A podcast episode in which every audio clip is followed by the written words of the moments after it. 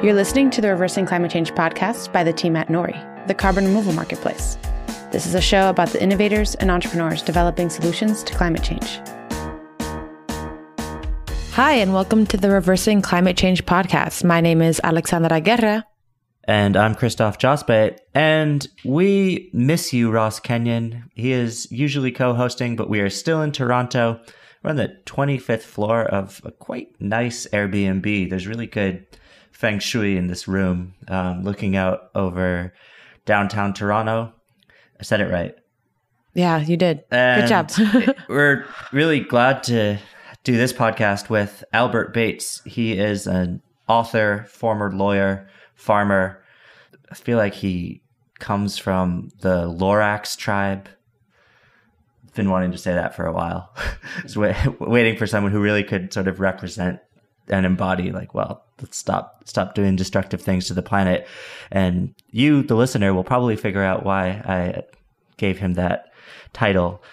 Albert we met last year actually at the same conference when it was in new orleans. And i i remember hanging out with you a number of times. And the last time we hung out you took out this little shot glass which was a it was made out of biochar. And I was like, wow, that's cool. This guy's onto something. And he's also on the cutting edge of something that I think has been dismissed by a lot of the environmental community as maybe just hard to scale or too complicated and to even figure it out how it works. And you recently published a book with Kathleen Draper, who's not here, but this was called Fire. Originally, it was called Carbon Cascades.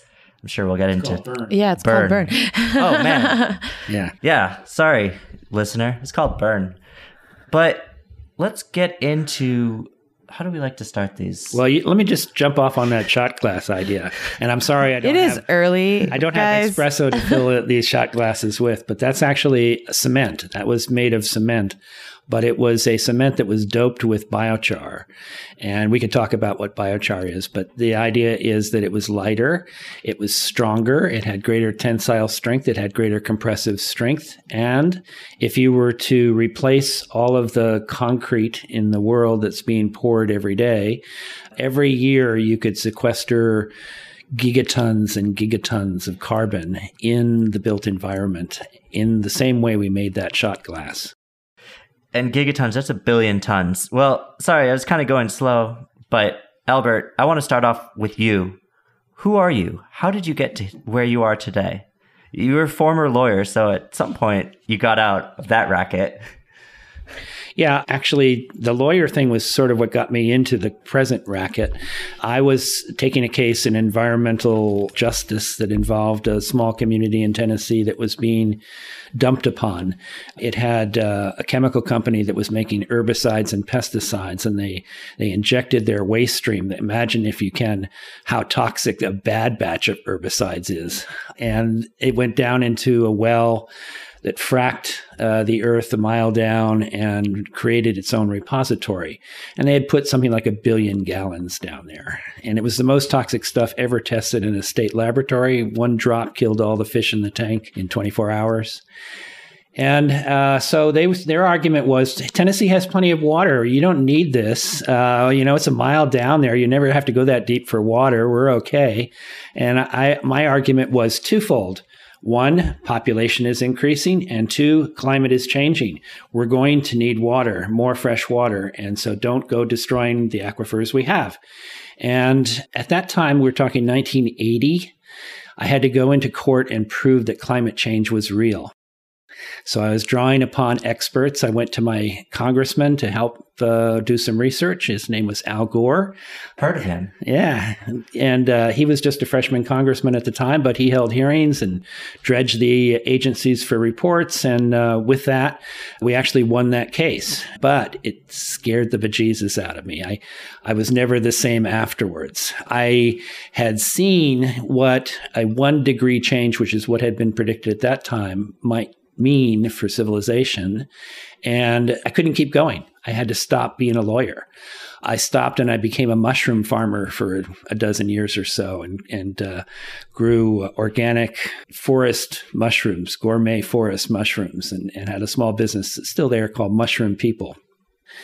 Eventually I kept looking around for solutions and I got involved with the Global Eco Village Network, which was sort of my next platform because I had been living in an eco village there in Tennessee called The Farm, which is something that was started in the early 1970s, still going. I still live there. And the eco village movement was nascent. It was just starting. Maybe we knew of 12 or 15 in the world. I got involved with the organization of the Global Eco Village Network, which expanded the horizons. And today there's probably 20,000 of them. I could talk much more. I could talk at length about global eco village movement and, and where we're going with that. But as uh, it applies to carbon, I began to see the potential there for demonstrating ecological living as a way to transition out of the fossil fuel paradigm into the post carbon world. And then, as I was attending a meeting in Brazil, it was um, early 90s, I was made aware of the Terra Preta soils, the dark earths of the Amazon Indians, the Terra Preta do Indios. And I, I went back to Brazil a couple more times. I went to archaeological digs. Uh, I went to scientific conferences on Terra Preta, and I began to understand what that's about. And it was about building carbon over the course of millennia by indigenous practices of soil management. And the principal ingredient was discovered by a Dutch researcher in the 70s. His name was Wim Sombroek. And it was charcoal. That he found that there were charcoal fragments embedded in these soils. That in some cases they were several meters deep. They could go back and they could carbon date them to 8,000 years before the present. And so the Indians have been doing this a very long time. So you actually had two styles of agriculture being practiced in the world since the last ice age. And on one side of the planet, we had irrigation and the plow. It's the story we're told of Western civilization, the Fertile Crescent, uh, northern China, uh, northern Africa. Well, everywhere that that style was practiced, the carbon was removed from the soil, mostly by tilling and also by irrigation. And what you were left with was deserts. It was a desertification process in slow motion, although it's speeding up. And then on the other side of the world, unbeknownst to anyone in Europe or Africa or Asia, there was a second style of agriculture that was going on for thousands of years, and it was putting carbon in the soil and building deep black profiles to meters of depth. And that process, we now can look at it scientifically and break it apart and say, well, what was it that did it? How did you hold that profile in tropics in the, at the equator, where traditionally you, you don't keep good soil uh, because of the rainfall patterns and so forth? It's almost impossible. And yet here you have it. You have soil that's now in Brazil being bagged up and sold in Walmarts. It's that fertile, and they're mining it so it's why would you want to have an agriculture that destroys soil when you can as easily have an agriculture that builds soil? And so that got me into biochar, and then I became part of that, and then sort of integrated that into the eco village world. And I created a book in 2009 called The Biochar Solution that described the whole history of, of the Amazon. And then I continued research and going to conferences and going to the climate uh, meetings in Paris and so forth. And I wrote another book called The Paris Agreement that described how that process played out. And then I finally uh, wrote this newest book, which is called Burn Using Fire to Cool the Planet, Cool the Earth, with uh, my co author, uh, Kathleen Draper. There's so many mic drop moments and everything you just said. there's, there's a lot I want to unpack. I, I, guess to start, you know, we're talking about biochar. So, how do you make biochar and what was happening in sort of the Amazon where Terra Preta was being formed? Were they doing the same things that are being rediscovered and done again today? There's a, a lot of work being done there. And in fact, the anthropological, archaeological work was some of the most interesting. And you have the Brazilian scientists there who are some of the leaders in the world in this, but you have people being drawn from universities in Germany and Holland and uh, all over. And I think the field is expanding incredibly rapidly. I, I did an ngram search on the scholarly journals, and they've gone from something like 300 articles in the 1980s to 10,000 a year now, something like that, where every university is starting to look into what is the process by which biochar change these soils? How long does it last? What's the mechanism? Is it chemistry? Is it physics? Is it biology? Well, the answer is it's all of those. That actually the biology is fairly straightforward. If you look at charcoal under a microscope, what you will see is is a pore structure that resembles to some extent the tissue of the plant. You can see the cellular structure of the plant and the vascular structure. And then if you look a little closer on the walls of those pores, there are pits or pores, and that's possibly caused by the expansion of gases as the material heats in a kiln. And there's an explosion of the volatiles, and that craters the walls. And then if you look down a little closer into another level of microscope, you find that it's pores on the walls of the pores on the walls. So it's fractal, turtles all the way down. You've got this amazing pattern there of surface area. An area of one gram, about the size of a pencil eraser, has greater surface area than a football field, greater than a large building. And that's because of all of those intricate pores on the walls of the pores. Well, if you're a soil bacterium or you're a fungi, and you're just, you know, you are a fungi, Chris. You are traveling through the soil and you encounter this structure, and it's like a condo it's like, wow, I can move in here and bring the whole family. And, and these cupboards, I'm going to fill up these cupboards with the various elements and things that I need.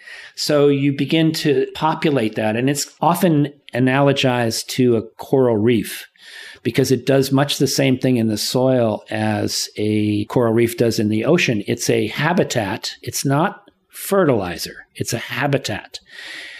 And it draws in fungi immediately. It draws in nematodes. It draws in uh, amoebae and bacterium. And pretty soon you've got this wild population. They do these, these diagrams of these tree diagrams of DNA profiles of soil. And immediately after adding biochar, the diversity goes off the chart. And that's because it's this coral reef effect. It's also you're changing the structure so that it's not disappearing very rapidly. And it's a space for air and it's a space for water. So it's a sponge when it's rainy and a source of water when it's dry. And it's a source of air. So you get aerobic microbes, which are better for plant growth than anaerobes. And it has these other beneficial biological effects. That's the biology side of it. Listener, we're just getting going. If you thought you've heard all the good things about biochar, we barely scratched the surface, actually. It's kind of interesting. Lots of surfaces. Lots of surfaces. So many surfaces, so many fractals of just turtles all the way down. Wait, but I just wanted to comment and bring to our awareness it's incredible how you cited this number from 300 papers to 10,000 researching this and you started the conversation with way back when, yeah. 8,000 years ago, we found our people were using biochar to amend their soils. So it's like, are we overthinking this a little bit? It's good to understand, but it's incredible that we have more knowledge or understanding of why it's better for the soil and like why it's giving us these benefits, and yet less people are doing it. Hmm. I wouldn't say less are doing it, but it's very slow to get traction. Okay. And there's there's reasons for that, and one reason is the price component. Uh, that it takes some time. You know, you have to go through a process of of making the charcoal, making the biochar. And let me distinguish right now between charcoal and biochar, okay? Mm. Because similar, they're very similar physically, but If you go to the hardware store or the grocery store and you buy a sack of charcoal for your barbecue, it might have some petroleum products to help it as an accelerant or to get it started. It might have some hickory smoke flavoring or something, which could be compounds that would be great for flavoring your food, but we wouldn't want to eat. And biochar is, I could say, an edible form of charcoal. It's pure. It's just carbon.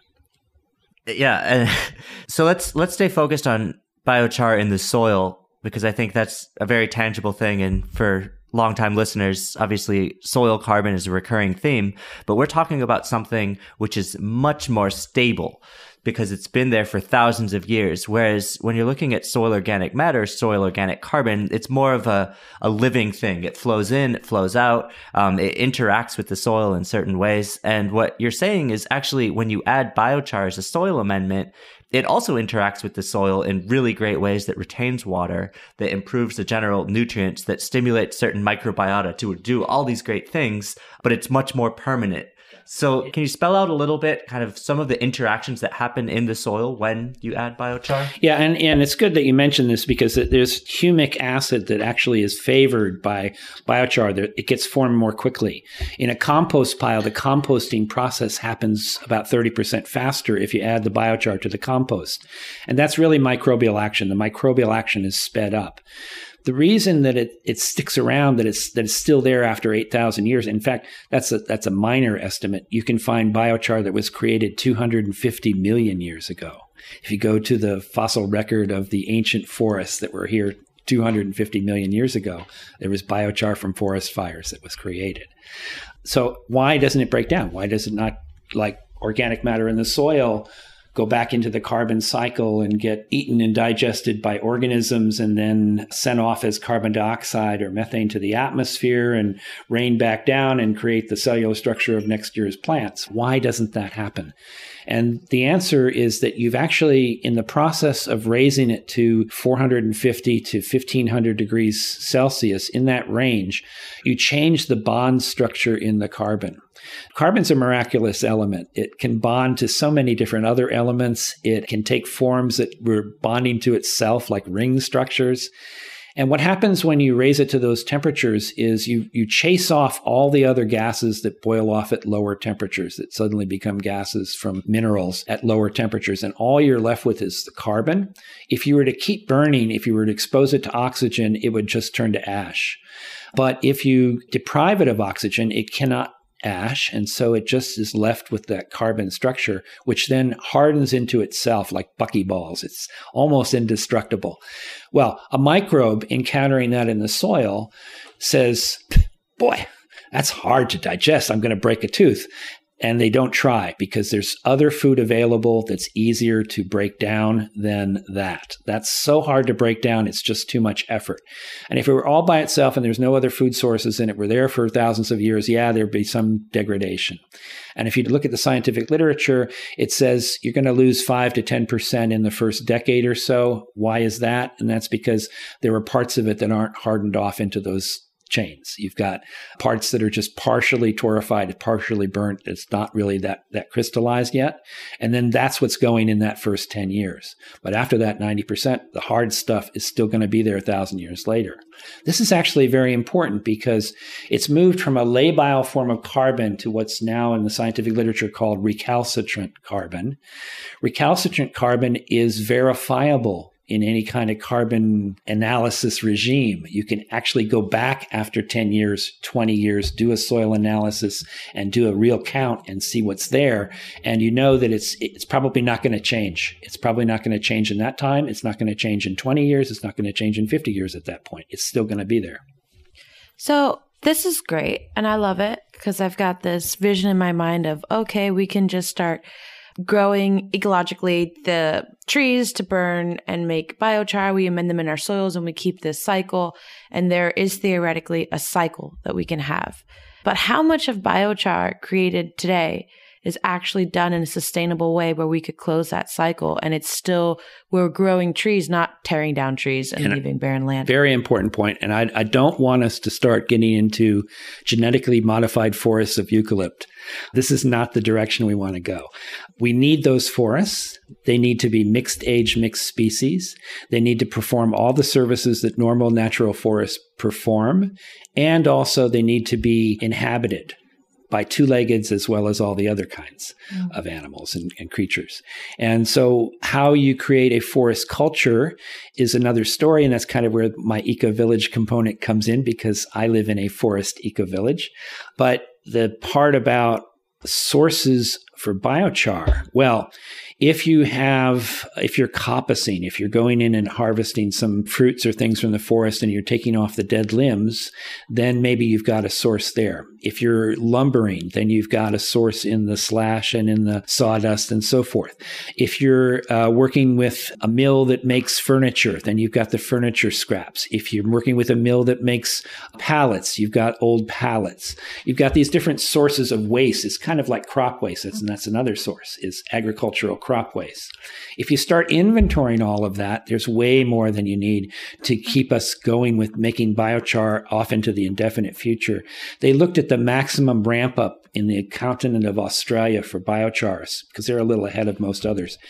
And they said, well, you know, just two sources here could probably supply all the biochar we would ever need. Yeah, but where are those sources coming from? The first source was paper mill wastes, and the second was municipal sewage. Right. So let me clarify my question. It's not so much, okay, yeah, that's great reusing waste, but I think we can do better than that and look to the source because if it's just the waste from a paper mill that's completely destroying the land and is not regenerating and it's not done responsibly, then what is it really that we're supporting? We're still relying on the root source, which is land degradation. Mm-hmm. But this is actually one of the things that I did in Burn, or, or, Kathleen and I did, which is we went and looked at what are those waste streams that are the most problematic to us. And I'll give you another example seaweed. Okay. So you've got seaweed that's now contaminating the coasts of many Caribbean countries because it's growing so fast in the warming ocean why not turn that into a resource by transforming it into biochar and actually put an economic incentive on going out and gathering it or raking it off the beach for the tourists? The other one is municipal sewage. I, I, mentioned Australia, and actually, it was chicken litter in Australia that was the second most thing that, that they could use for biochar. But municipal sewage is another problem because you've got eutrophication of the rivers and lakes and the ocean. You got these big dead zones forming from municipal waste that are just you know, the biosolids that are just sent out into the sea or down the river.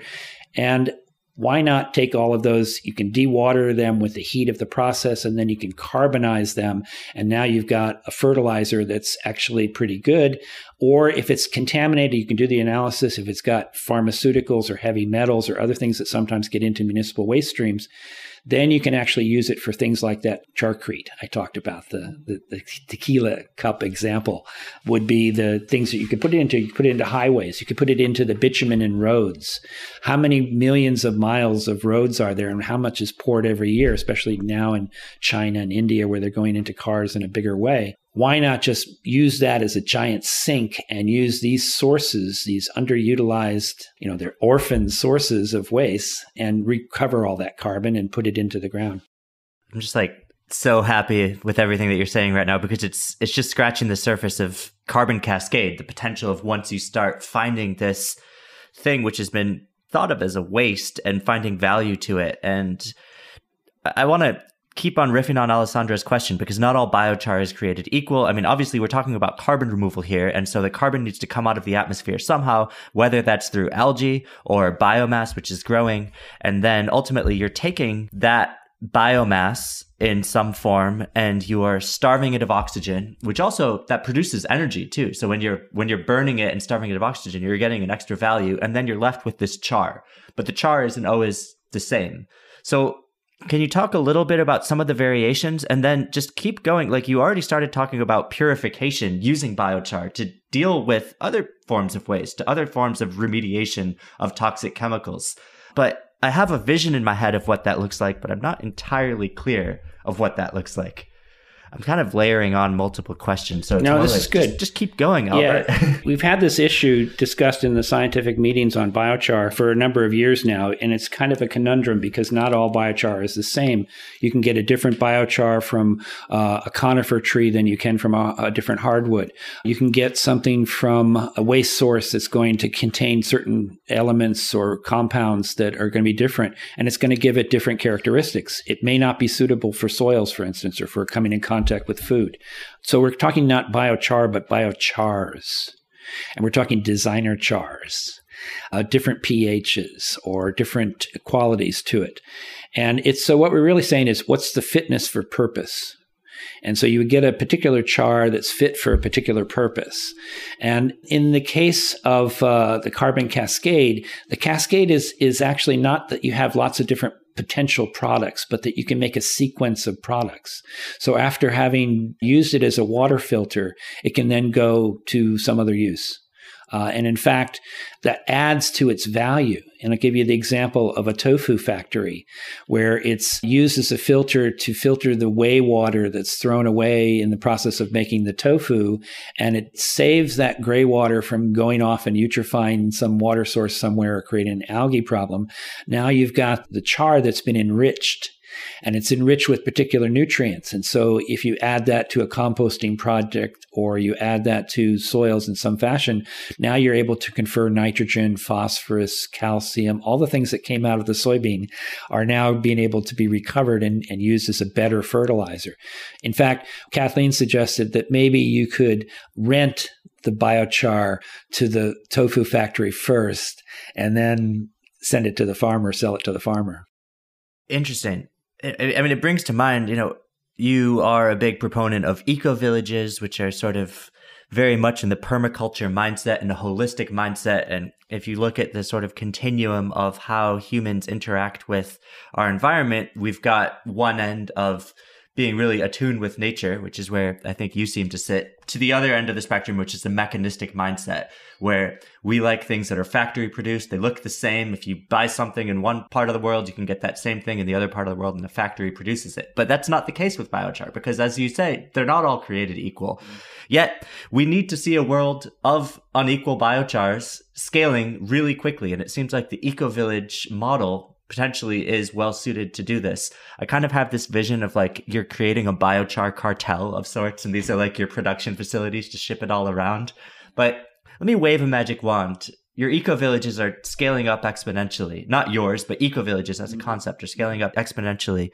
What does that mean for biochar production and other holistic ways of healing the land? And yeah, I guess just spell it out for us, like how the knowledge sharing and forms of interacting with local communities and environments might play out.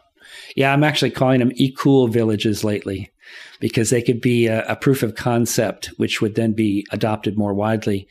The core of the carbon cascades process is our smallholder, bioregional, bio commodities, biorefinery, permaculture micro enterprise hub, making biochar, bio oil, wood gas, wood vinegar, leaf protein, pyropolymers, nanocarbon aerogels, fish food, fertilizer, kitty litter, toothpaste, charcrete, chardboard, ghillie suits, roads, bridges, and Teslas that run on banana peels, employing crowdsourced drawdown blockchain credit, or something I call the cool lab.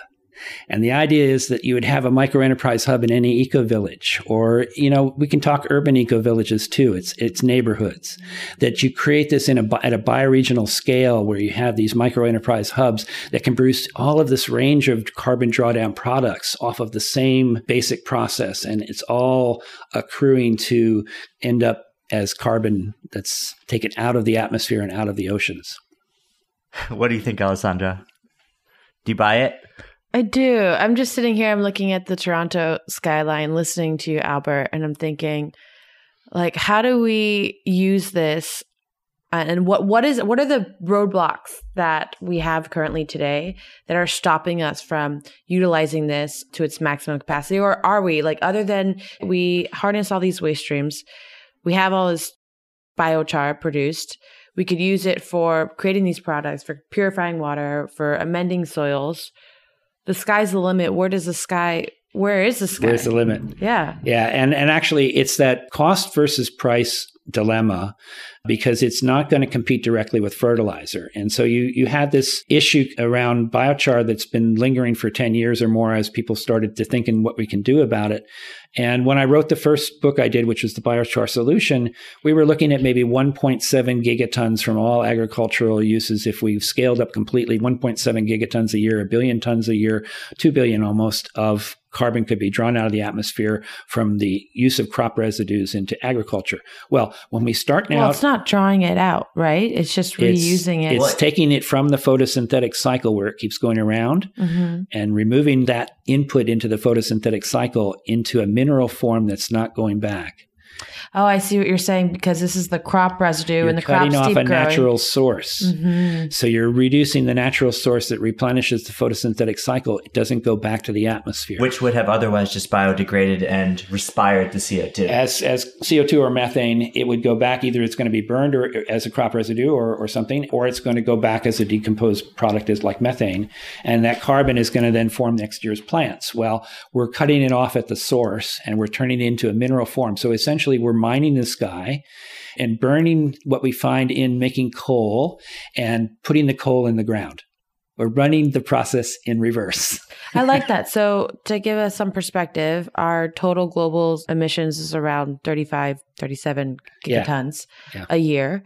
And you're saying one to two of these could be notched off. If you to- if you're just talking agriculture, if we're just talking agricultural waste, let's take all the agricultural waste that we've got globally and turn it into biochar. Now, is that the difference between what was in the char, the, the, the amount of carbon that was in the waste, minus the amount of carbon that's in the char, or minus the amount that was emitted is the storage, You right? start It's with a not you start with a plant. You start with a tree, say, and we actually still need those plants and we still need those trees. We need that biological source, the photosynthetic source, that's going to give you the biological uh, Yeah. source carbon. It's not fossil fuel; it's carbon from a biological source.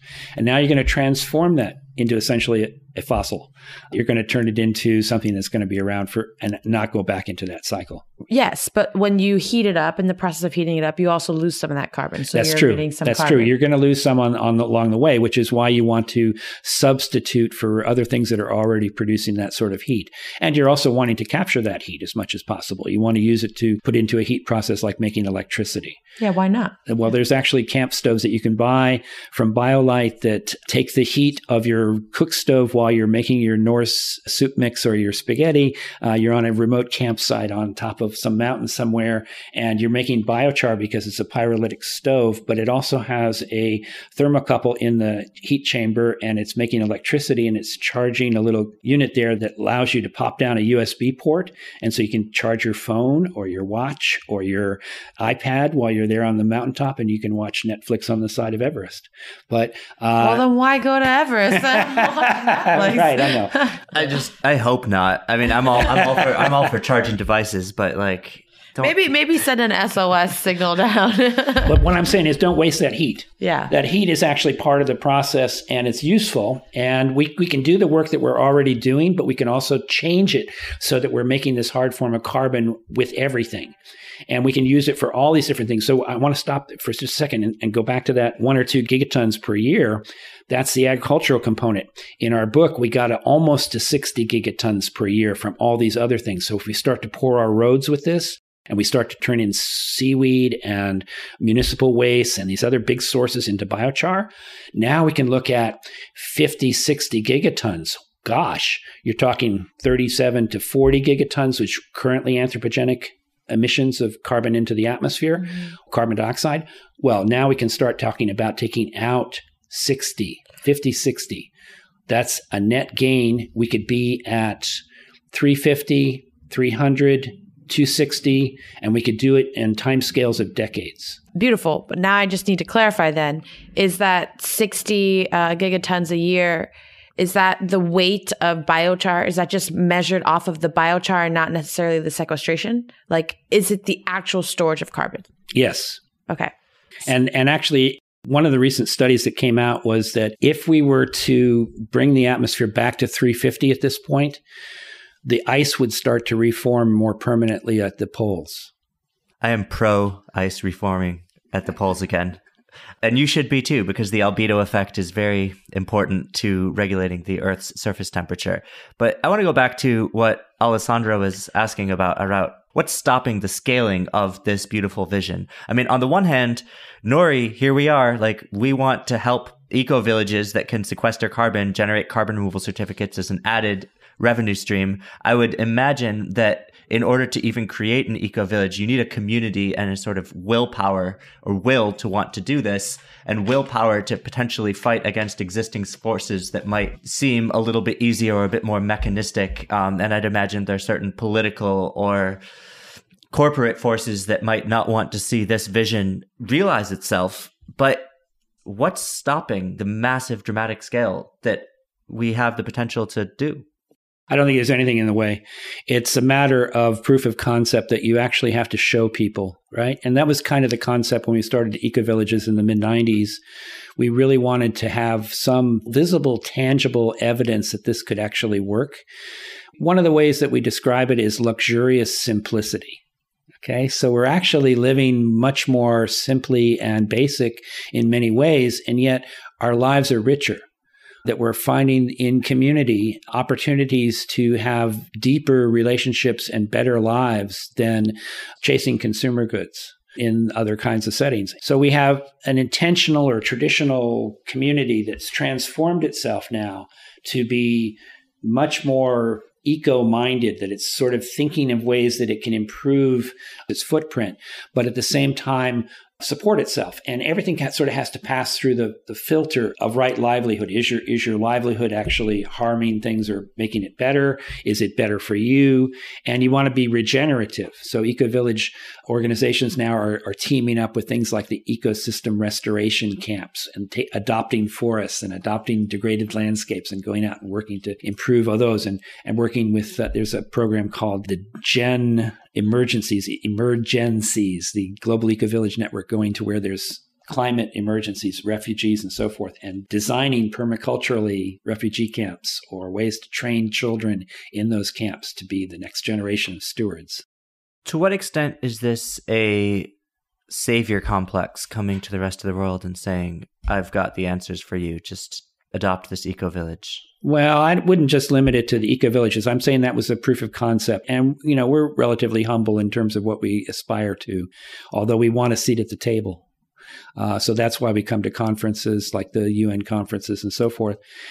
And a better example, I think, might be a city like Stockholm, which had a problem with trees dying in the urban landscape and various forms of air pollution and things.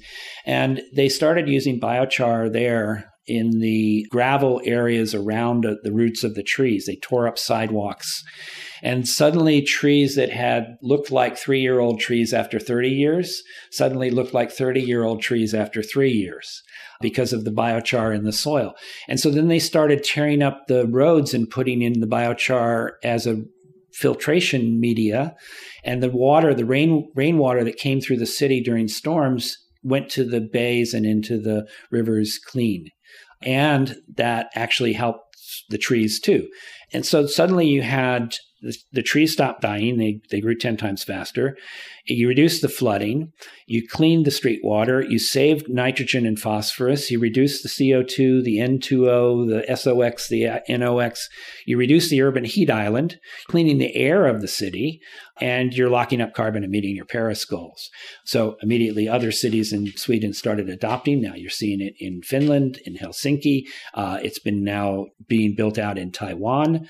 Other cities are starting to catch on to this, this whole idea. And you didn't even mention a major issue which cities have to deal with when it rains heavily is the combined sewage overflow that I'd imagine you have better water retention so you get less of that too. Well, why not just make the biochar from the sewage and then you won't have that problem either. You won't have the overflow because you'll be using it so much. Man, you've got a lot of work ahead. Well, you know, the world subsidizes fossil fuels now at the rate of about $7 trillion a year. And if you were to look at how much carbon dioxide we put up, that's about $150 a ton that we're paying people to put into the atmosphere. $150 a ton. So if we currently were to, you know, spend that instead planting 10 billion trees, uh, we're currently losing 10 billion trees a year. We could be planting trillions of trees really with that. And in fact, we should because originally the planet had about 6 trillion trees. Now it's got about 3 trillion trees.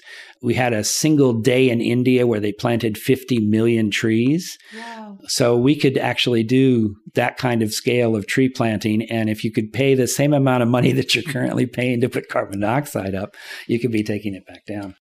So I like the idea of agency. You've laid down the framework, the context for biochar and the uses.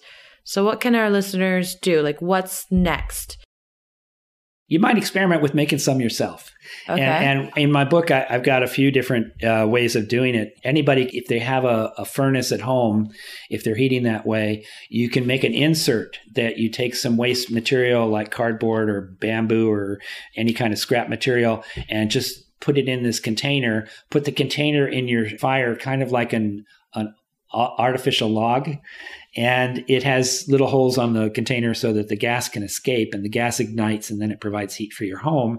But then it's also making biochar.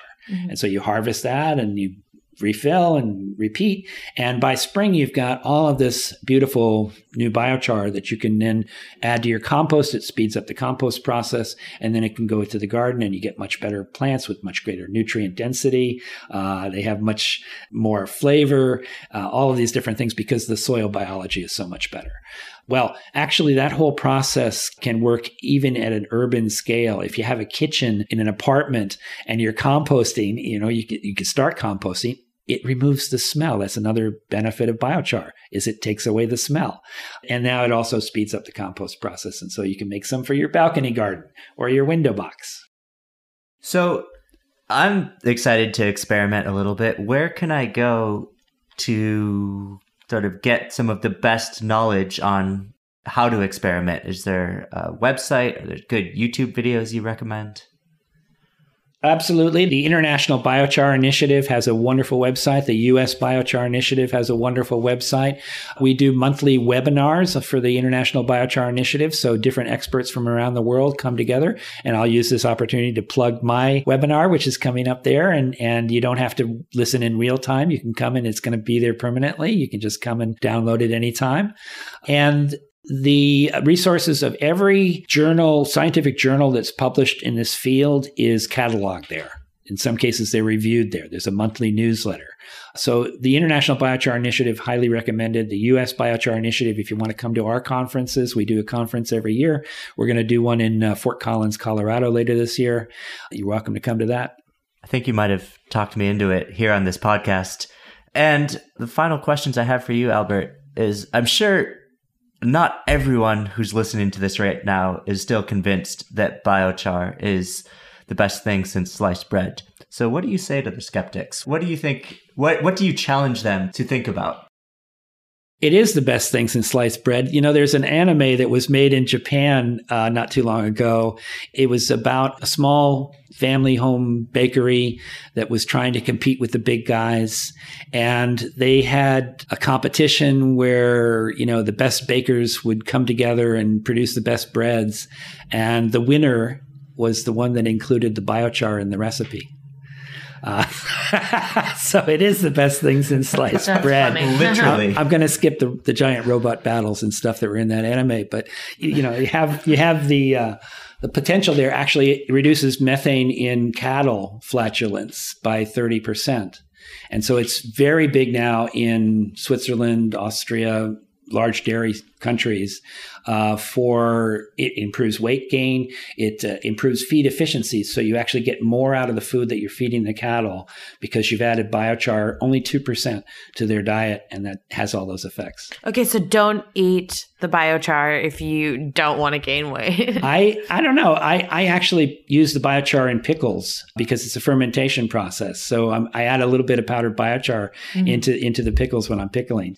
It's probably good for you. It's not as good for you as it would be for a cow because the cow has enteric fermentation. Mm-hmm. So it's it's fermenting in its stomach. Whereas you, it's a different story. It's it's more like activated carbon, carbon. so it's going to scavenge the toxins in your body. It's not going to add weight. I was totally kidding, guys. Yeah. Biochar is good for your for your system.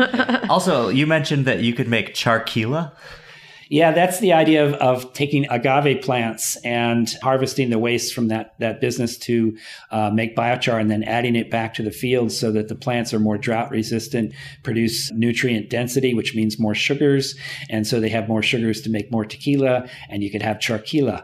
Uh, you could have charcoalate so that your cacao orchard uh, has the cacao pods digested into or changed into biochar and then added back into the tree. And then the tree produces fruit in three years instead of 12 years.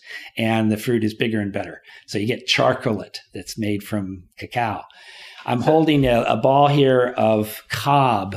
Those of you who are familiar with this method of making mud uh, houses, this is, you know, most of the world still houses itself in mud brick, most of the world. And so what we've got here is a mud that's been mixed with straw and biochar. And what's the benefit? Well, besides this carbon sequestration, it actually reduces the, it's more insulative, it's stronger, more tensile strength, more compressive strength. Ooh, it's, it's, heavy. It, yeah, it's heavy. It gets very strong very fast. So it's, it's like a, almost like a metal when it sets up. It really is like a brick. Wow. It looks like, like soft mud and then it's, it's quite hard. I wouldn't want to have that fall on my foot. So that's a cob ball and it sets up very quickly and forms solid hard walls. It will block Wi-Fi. So if you're trying to get Wi-Fi from an external source, it will block that. You better have your Wi-Fi modem inside the house. Uh, but it also blocks infrared and UV and things like that. So that's why they use it in ghillie suits for snipers uh, or for hunting because it blocks your heat signature. Wow. well, this has been an amazing podcast. Listener, I hope you are inspired to go out and buy Albert and Kathleen's book, Burn, Not Fire, and also the biochar solution, which I very much enjoyed and felt like gave me the crash course that I never had before on this solution. Albert, thank you so much. It is always a pleasure to see you. I look forward to finding ways where we can collaborate more closely. I look forward to trying to get over to Fort Collins for this conference. And certainly, as Nori scales up, we're very eager to collaborate in finding ways to help generate carbon removal certificates that can further drive this whole field. Thanks again. Thank you, guys. And uh, when they finally do make Charquila, the drinks are on me.